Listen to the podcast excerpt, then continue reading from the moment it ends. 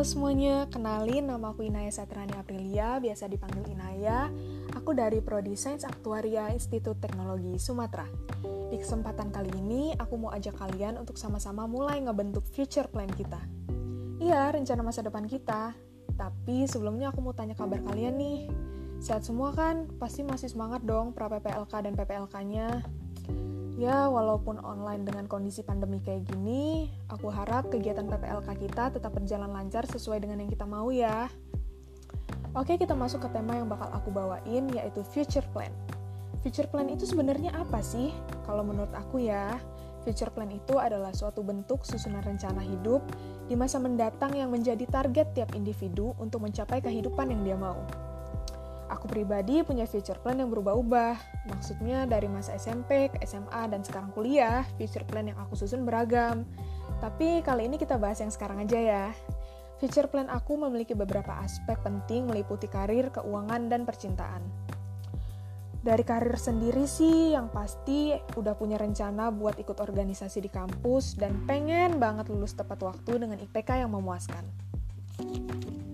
Setelah lulus pun, aku berharap bisa langsung mendapatkan pekerjaan yang sesuai dengan passion aku dan semoga aja lingkup kerja aku positif dan produktif. Jadi, aku bisa mencapai target untuk memiliki hidup mapan di usia 25 tahun ke atas. Dari aspek keuangan nih, nantinya setelah aku punya penghasilan tetap, pengen banget rasanya beli rumah sendiri, mobil sendiri, ya hitung-hitung investasi lah.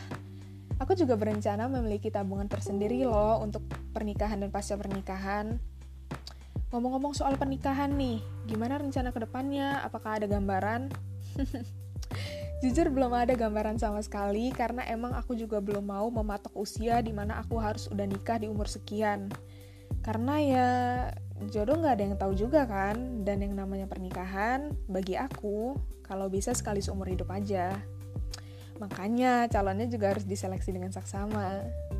Tapi ya let it flow aja, fokus sama karir dan perkembangan diri.